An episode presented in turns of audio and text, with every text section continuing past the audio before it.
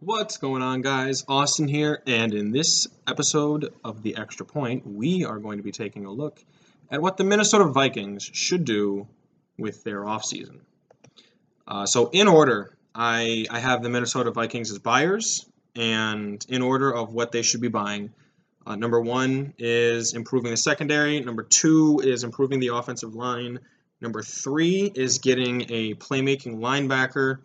And number four is grabbing a wide receiver to replace the aging Adam Thielen as his time in the NFL as a prime wide receiver is slowly coming to an end.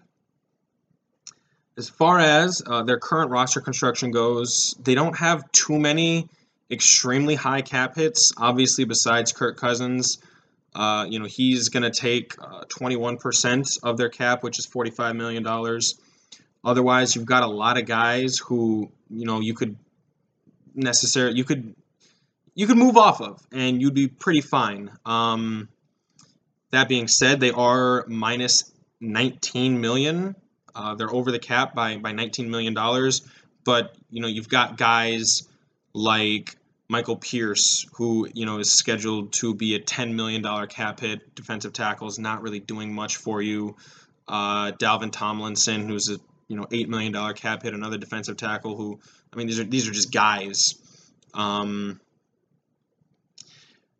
uh, Irv Smith, your tight end, he's somebody that you could probably move off of because you've got you know other guys in the wing that you know you're paying who you'd much rather see on the team.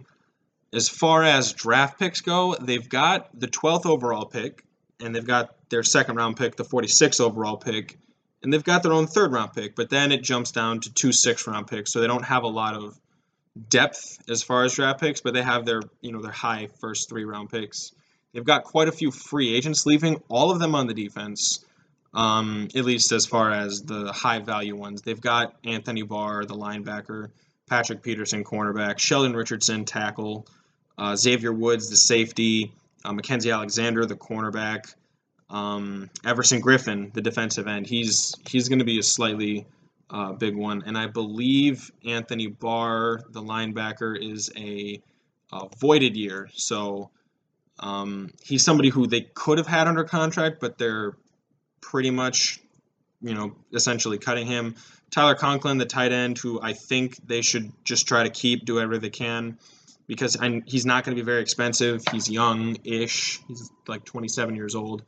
Um, with their first draft pick, pick at number 12, I would do my best to either trade up or make sure that I could grab Ahmad Sauce Gardner out of Cincinnati.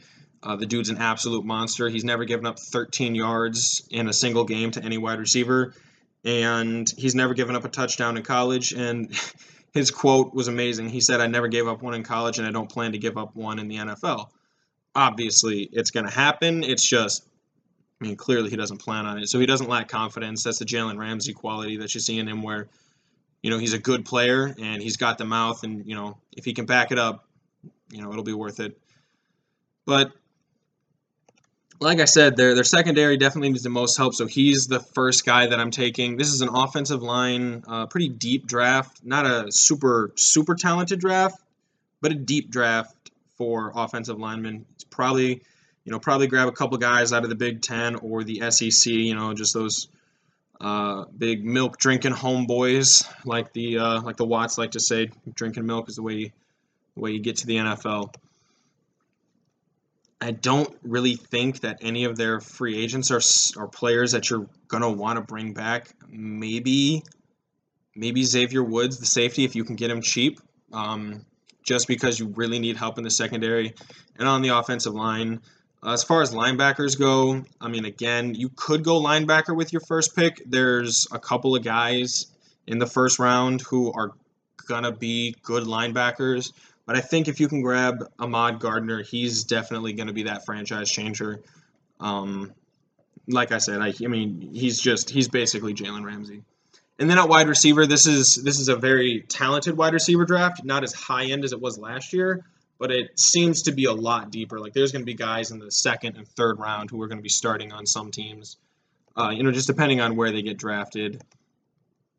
So, you know, they could potentially grab somebody who could be a, uh, either a solid, solid number three or be uh, a number two and actually push Adam Thielen out to the number three. Not like I'm trying to, you know, retire Adam Thielen or anything like that. I just think that not that the writing's on the wall, but that it's it's going to be time pretty soon for them to start looking past him as their, you know, number one. Now he's their number two option at wide receiver.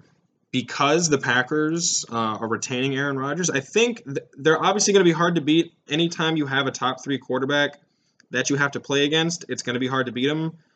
But it, the way that it was done, I think it really opens up the opportunity for the Vikings to steal this division ahead of time.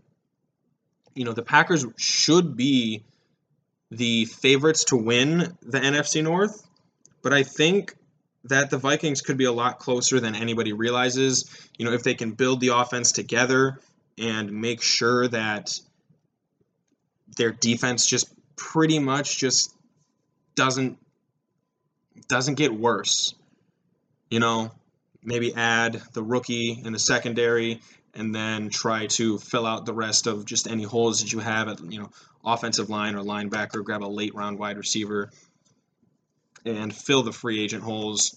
I think the the NFC North is is a division to be had. Um, there was a lot of talk in Detroit about if Aaron Rodgers leaves, should the should the Lions go more all in for like this year and next year? And you know, fortunately for them, I think they're going to build it slowly now that Aaron Rodgers is staying. But there's an idea that that the Minnesota Vikings are a playoff team. They they disappointed last year, like they should have been a playoff team, and I think they're definitely going to try to get back to that this year. So that was the Minnesota Vikings offseason recap. Be sure to be looking out for future videos. The NFC East is coming up next.